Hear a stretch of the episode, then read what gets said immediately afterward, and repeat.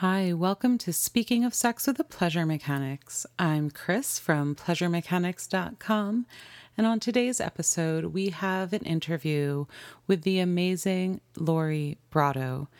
She is one of the leading researchers in the field of female sexuality, and her research has been inspiring us here at Pleasure Mechanics for years, and especially over the past few years as I have been developing our Mindful Sex course, which is the most recent online course we have released here at Pleasure Mechanics. So I was thrilled to learn that she was releasing a new book all about her research into mindfulness based sex therapy. It's called Better Sex Through Mindfulness How Women Can Cultivate Desire.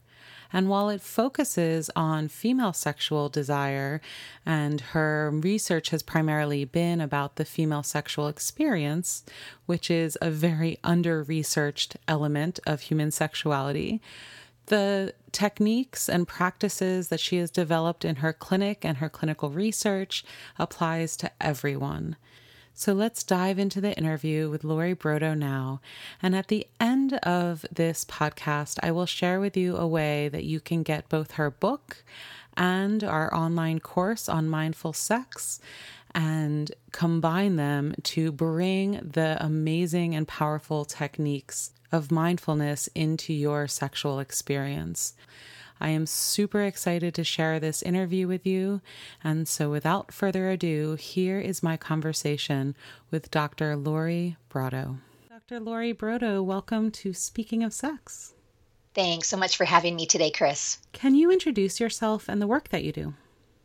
Sure. So I'm Lori Brotto. I'm a registered psychologist by training, a researcher in the Department of Gynecology at the University of British Columbia, and the executive director of a women's health research institute in the province of BC. And my research has been focusing mostly over the last decade or so on the development and treatment of sexual concerns in women using mindfulness meditation based approaches. And in the book, you lay out this beautiful story, but how did you come to focus on mindfulness after the development of Viagra? What is that link?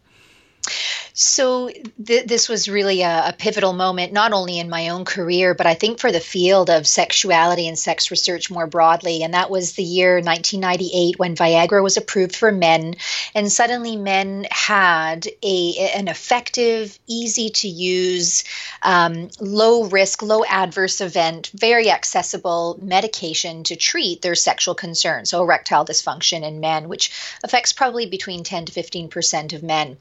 Um, and and in shortly after that in the same year there was a large study based on several thousand american men and women.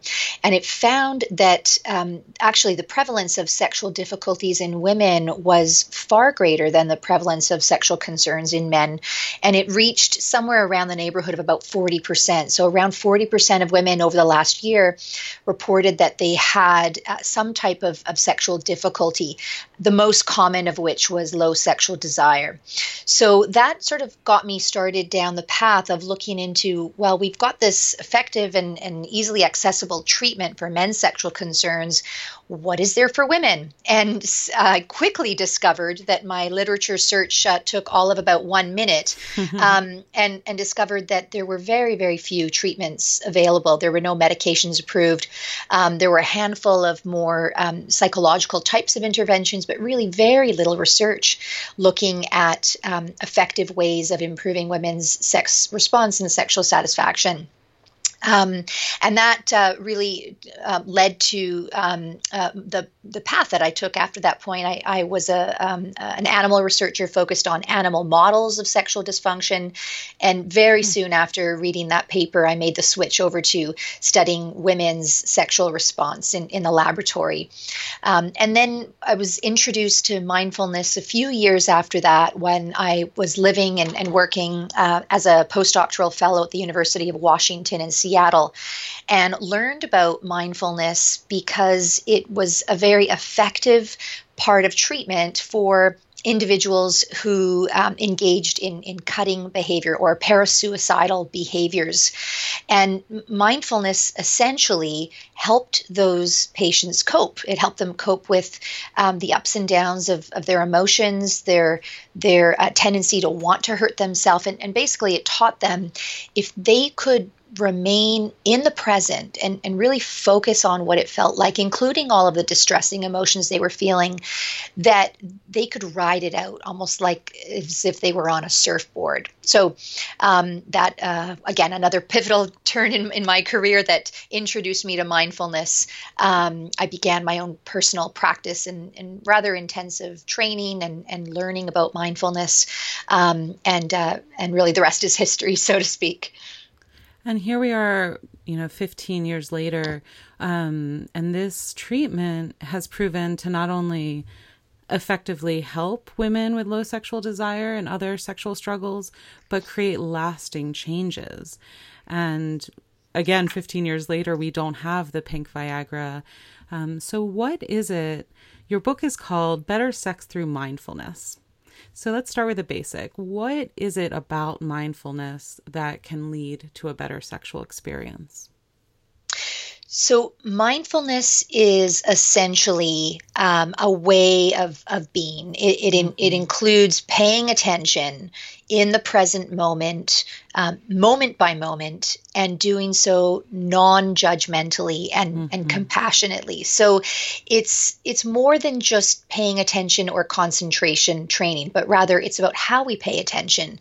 And one of the things we know is that individuals who have sexual concerns, and in particular women who have low desire, um, are often struck by myriad negative thoughts about their own performance concerns about whether or not they will respond, um, worries and fears about how a partner may respond or or not approve about their sexual activities or mm. outcomes. Mm. And there's compelling data that shows that that um, this sort of onslaught of negative thoughts and negative self judgments, and essentially women being very very hard on themselves, can directly and negatively affect their ability to become sexually aroused and, and have sexual desire. And so one of the ways that we believe mindfulness is is helpful for women with sexual concerns is it it teaches them to just be in the moment to notice sensations without that tendency to jump into the future and worry about am I responding enough? Is this going to upset my partner? Is this going to lead to disaster? Am I not going to reach an orgasm? Um, and and so mindfulness really allows them to really tune into sensations and really stay with the sensations, so that they might still have those negative thoughts, but they're not dominating uh, the the field of their awareness. Um, and and our research has shown that that's probably one of the important ways. Um, there there are certainly other ways as well that mindfulness is helpful, but that's really one of the key ways is really targeting that negative self judgment. Hmm. Gosh, the work of a lifetime, right? yeah, it sure is. Mm-hmm. So when we think about so many women having low sexual desire do you feel like we need to think, rethink how we culturally talk about desire? What are your thoughts about how we reframe the even the notion of desire in the first place? Yeah, um, absolutely. And this has been an, an area of, of work that I've been um, pretty actively involved with, as along with several others. And that is how do we define sexual desire? Yeah. And I think that there are many um, cultural stereotypes around what sexual desire is and, and one of them being this notion that you either have desire or you don't. Mm. um, and when you have it it's something that just exists within you. It lives somewhere within your body. You feel it physically and it always compels you towards sexual activity. So um, you know you feel horny you feel butterflies you feel some kind of internal physical trigger that moves you towards sex.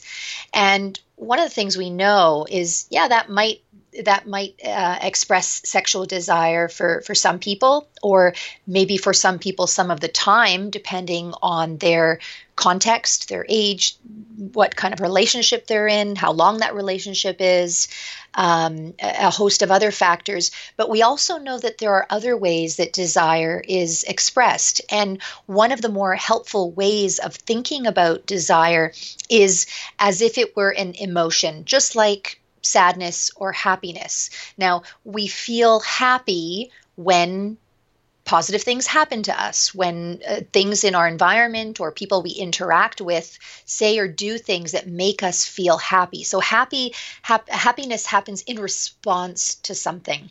And it can be really helpful to think about sexual desire in the same way. So we feel desire when there are triggers for our desire. Um, and the research suggests that that's probably a much more common manifestation of desire than this idea that desire is something just just is or is not within you.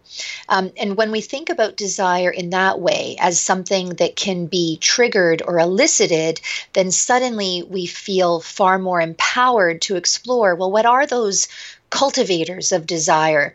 And if if I don't have desire or my desire is less than it used to be, maybe this is an opportunity to explore the triggers and the context that would be more likely to elicit desire for me. Mm-hmm. And part of that exploration is paying attention. So, how does mindfulness help us pay attention to what's already going on in our body and start tuning in rather than tuning out? So, um, in our own work, and, and of course, our, our work is heavily influenced by the much larger field of work exploring mindfulness based interventions mm-hmm. for other issues like stress and anxiety and depression and chronic pain. Um, and so, the way that we do that with uh, sexual concerns is we start with introducing a formal practice. So, in our groups, this means that we bring groups of about eight to 10 women together. We have a facilitator who is well versed in both mindfulness based practice as well as in uh, sex therapy. And we um, spend uh, really the first hour of our two hour group engaged in a mindfulness practice where the facilitator will provide instructions for the participants, something along the lines of pay attention to the breath, notice where in the body the breath is experienced, um, notice what sensations are associated with breathing, notice any sounds or smells or thoughts or other sensations that go along with breathing. Um, that's just a really, really quick, short uh, snippet of a, of a, much longer exercise that we do called mindfulness of breath. Mm-hmm. Um, but essentially, we encourage women to adopt a regular formal mindfulness practice in their lives where they might um, practice a, a, formal meditation every day for you know 20 to 30 minutes um, and then we gradually tailor these exercises to more sexual contexts. So, um, in that sense, we might uh, first encourage the women to uh, engage in some self touch. Um, and while they're touching themselves alone, they can practice mindfulness at the same time. So, what does it actually feel like, these sensations, as I'm touching myself head to toe, including the more erogenous parts of, of her body the nipples, the breasts, the, the vulva, the labia, etc. And then we uh, also talk quite specifically about how they might incorporate these newfound skills when they're sexual together with a partner. Mm-hmm. I love that. So we um we released a mindful sex course about 4 months ago and one of the things we include is the aroused body scan because I think mm-hmm. there's different information to be gained from paying attention in a state of arousal. And I love that in your book you include all these exercises of mapping the mindful practice into the sexual encounter, either alone or with a partner. Um, what are some of the ways? So, a lot of women report this disconnect between the body and the brain. Right. And in the book, you talk about arousal concordance and interoception. Yeah. Um, yeah. So these are big words. How do we explain these concepts um, and think about this unification of the mental and physical experience of sex? Right. So, um, I'll, I'll, maybe just start with a, a, a bit of a, a, real example of um, one of the first groups that I, I worked with when I was a fellow at the University of Washington, Seattle, um, to to adapt and test mindfulness. And this was at a time when I was working quite closely in research with uh, cancer survivors. And these specifically, these were women survivors of gynecologic cancer, where their treatment involved rather radical removal of uh, some of the the internal reproductive structures. So, with a radical hysterectomy, they had their uterus, their cervix, and the upper part of the vagina removed. Mm. And many of these women described. Um, a complete lack of any any pleasure, any sensation with genital uh, contact. They they often talked about it as feeling as though my t- partner is touching my elbow. So rather than having that specific sexual pleasure uh, related quality, they, they could feel touch, but it was not pleasurable for them whatsoever. And um, it was really a potent example of this um, kind of disconnect because what we learned was when we taught women to really pay attention, to really notice the sensations that were there while they were engaged in, in uh, erotic touch or sexual contact, that they, they realized that there were still sensations of pleasure that they could, by focusing on them and really tuning into them, um, could then amplify. So that's one example of how and why paying attention can really amplify a response that maybe women are, are not noticing or um, that has been greatly reduced. Now, there's also been quite a large body of research led by um, Meredith Chivers, a, a, fantastic Canadian sex researcher, as well as others that shows when you bring women into a re, into a sexual psychophysiology research lab and you show them a series of erotic videos and you measure their physical response, typically by the use of a vaginal probe that measures their, their genital blood flow. Um, and then you also ask them how turned on or how sexually aroused they are. That far more often than not, what those studies will find is that there might be a strong physical uh, sexual arousal response, and yet at the same time, women are self reporting either minimal sexual arousal or not being sexually aroused, or frankly being turned off. And, and we often find that in our samples of women with sexual dysfunction. So the body is responding and the mind is is simply not. And that's what we mean by um, either low concordance or or frankly discordance. And that what that means is that when exposed to a sh- sexual trigger, um, the body's responding and, and the mind is not. And sometimes you can have the opposite. You might have the mind that's sexually excited and turned on, and the body that's that's not responding. And so, one of the things that we've been very interested in in our research is um, how does mindfulness impact this concordance or this mind body agreement in, in sexual response.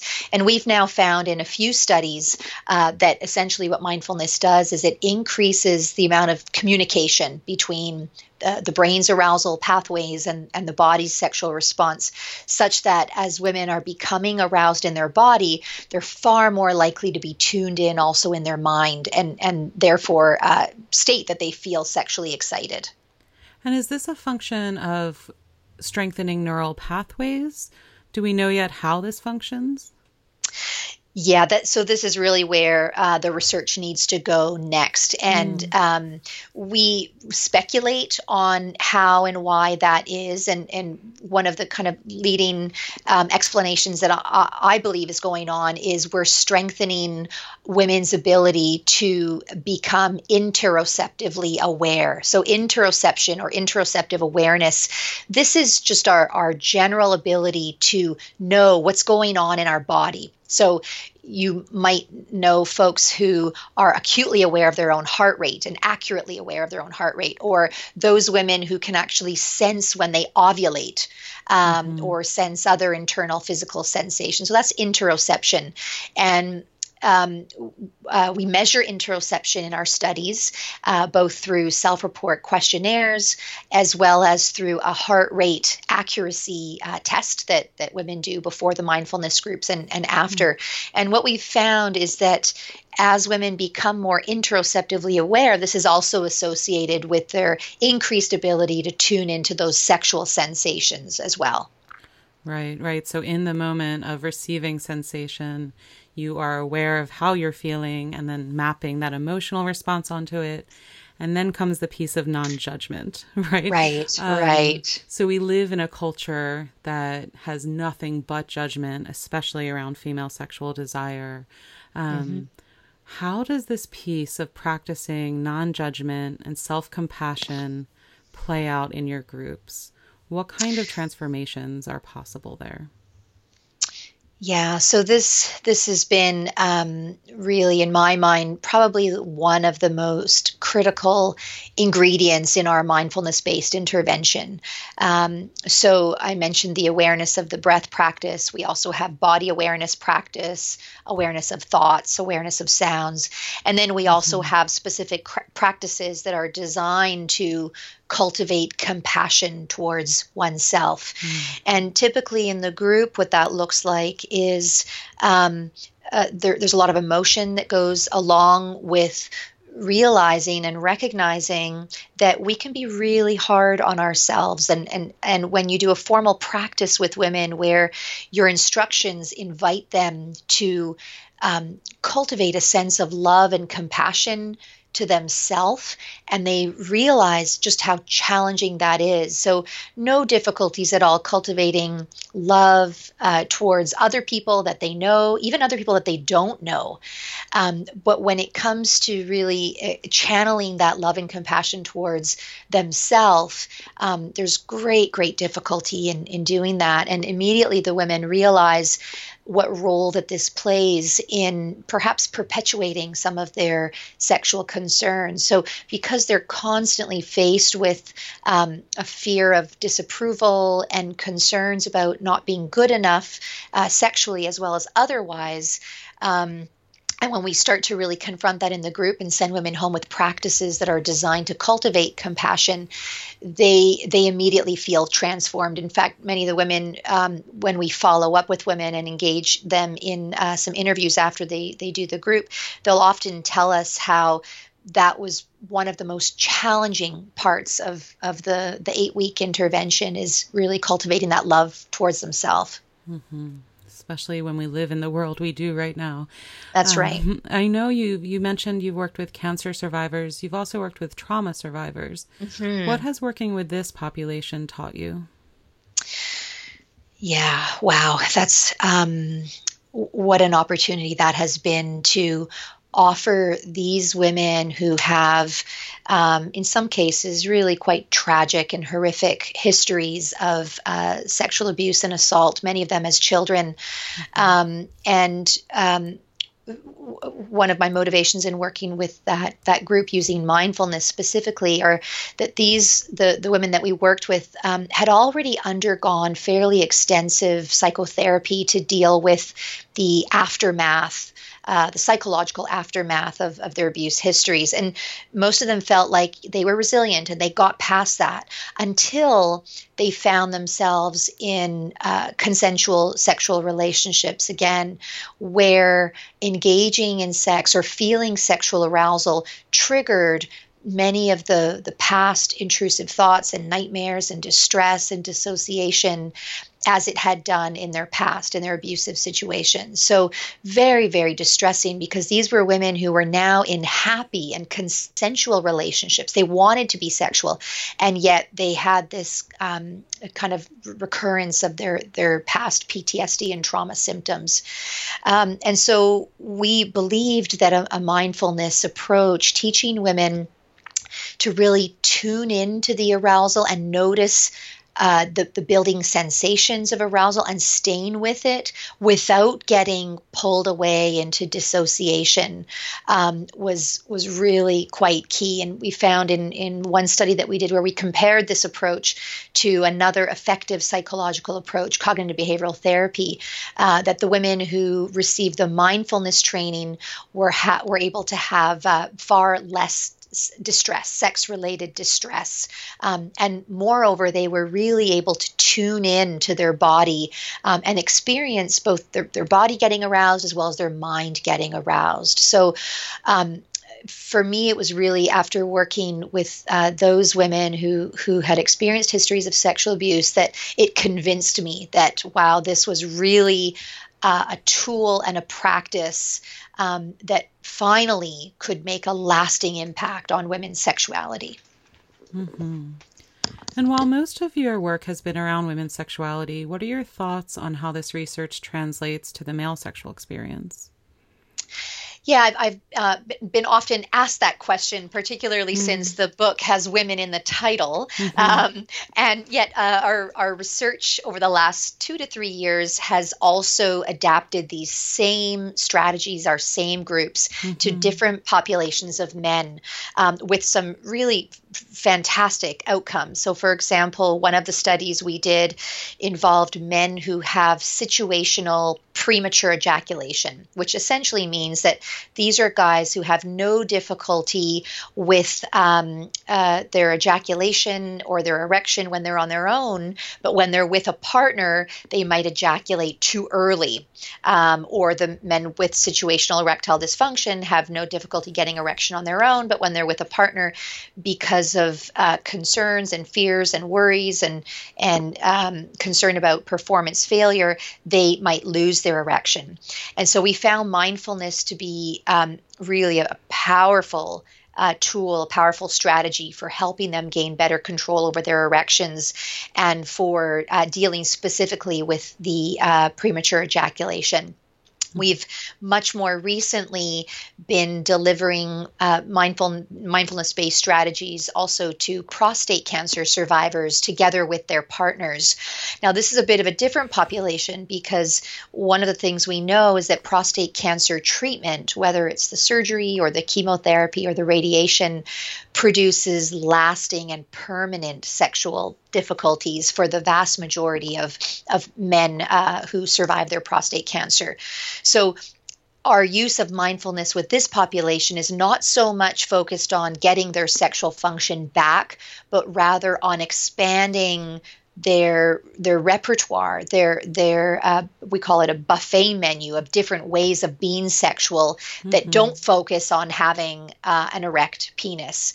So that work's been very interesting because. Um, typically this is a, a, population who's really really distressed and very focused on getting their erection back. And that also probably speaks to bigger societal notions of what it means to be a masculine man. And to be a masculine man means to be uh, means to have a, a, rock hard erection when one wants it when one wants to need it.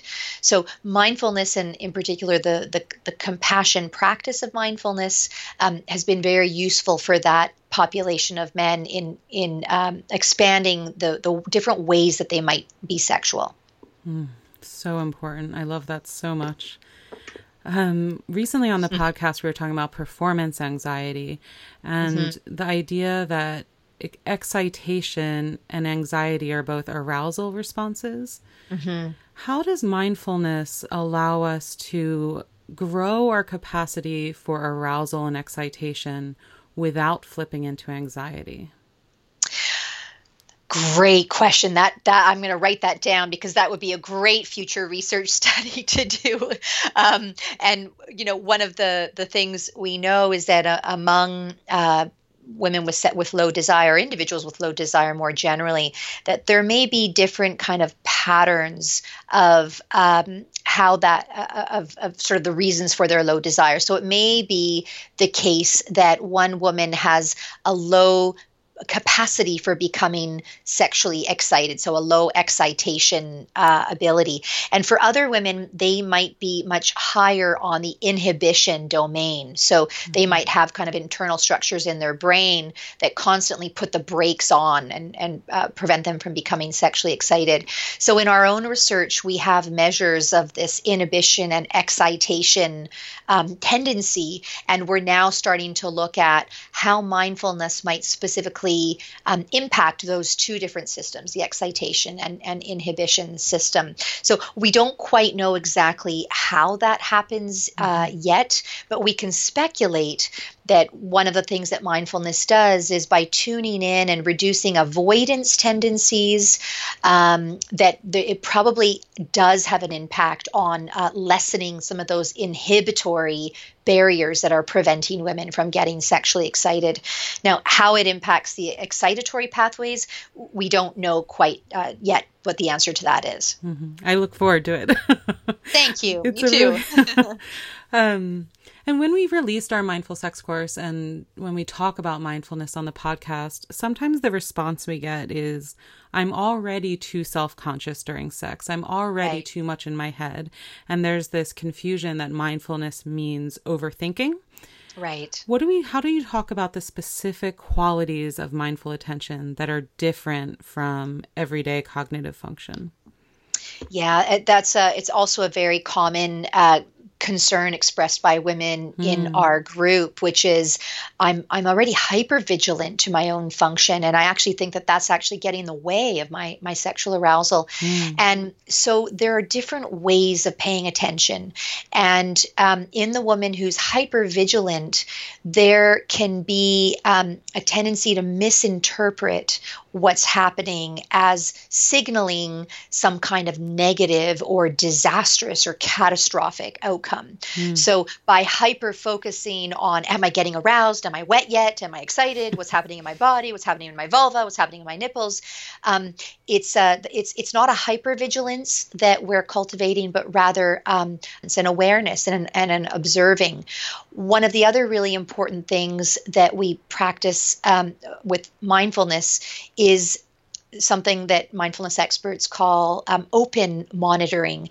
And that is our ability to just kind of notice everything that's that's happening without attaching to any one particular experience. And so in our groups when we lead the mindfulness practice there's really two things that we uh, focus on. One is notice what's happening, notice the sensations. And then, secondly, notice if you have a tendency to become over focused on those. So, to attach, to experience mm. attachment.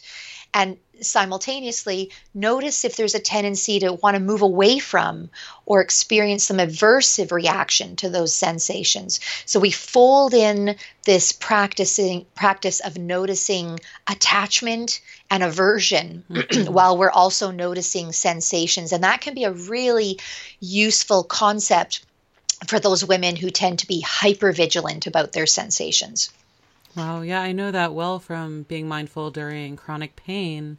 Right. But to map that onto how we move away or towards from pleasure is really right. powerful.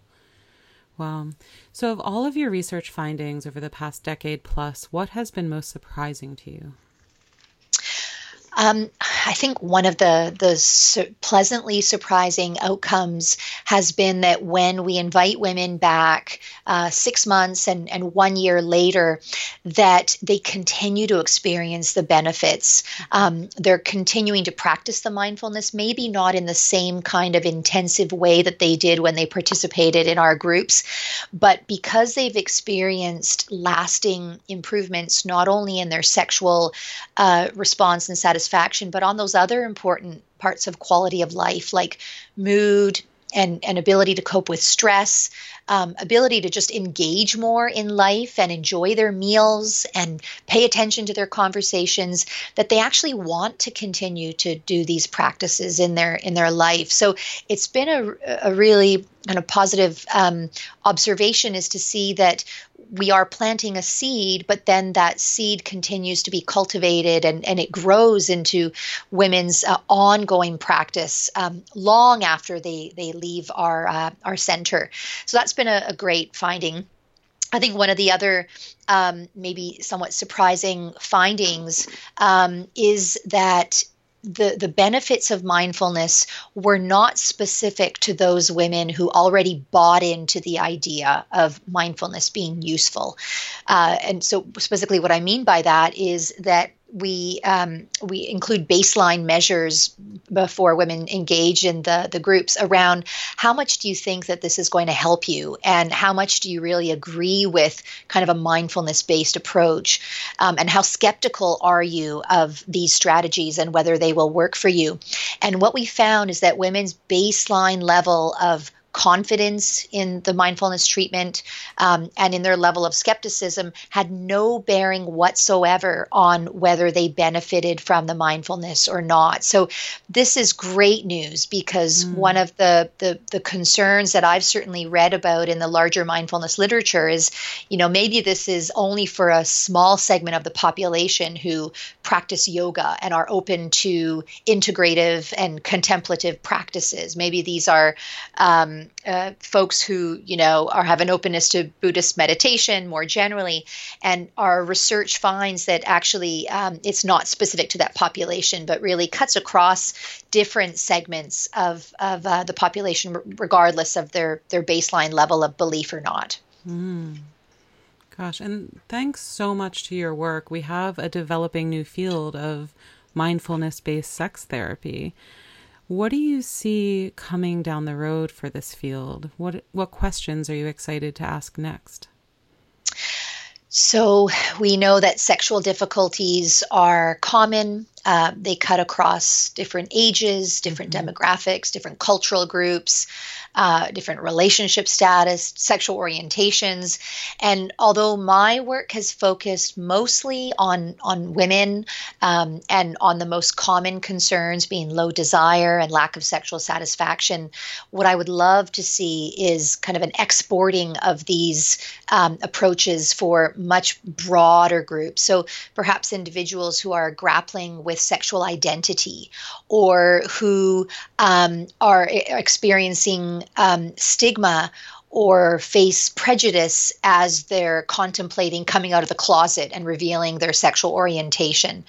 Um, so I would love to see kind of an adaptation of these strategies for much broader populations of uh, individuals who are, again, kind of confronting with different aspects in that broad field of sexuality.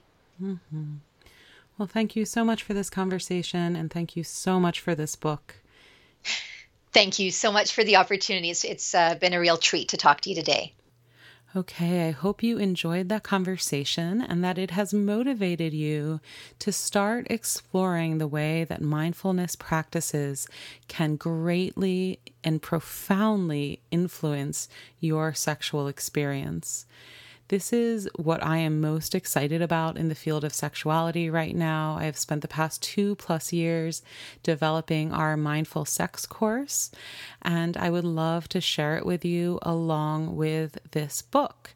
So here is my offer to you go to any online book retailer and pick up a copy of Better Sex Through Mindfulness by Lori Brotto and then send me a screenshot of your receipt or a picture of you holding the book when you receive it, and I will email you back a coupon code for a full 50% off our online course. So let's bring these two amazing resources together and go deep into the practice of mindful sex together. For me, the techniques of mindful sex are really the portal into a truly authentic and fulfilling sexual experience and the key to beautiful, transformative experiences of erotic trance and the sex that truly shakes your soul and gets you high on sex. I love this work. I'm super excited to offer it to you, and I'd love you to buy the book and get the course at a discount so we can start exploring together.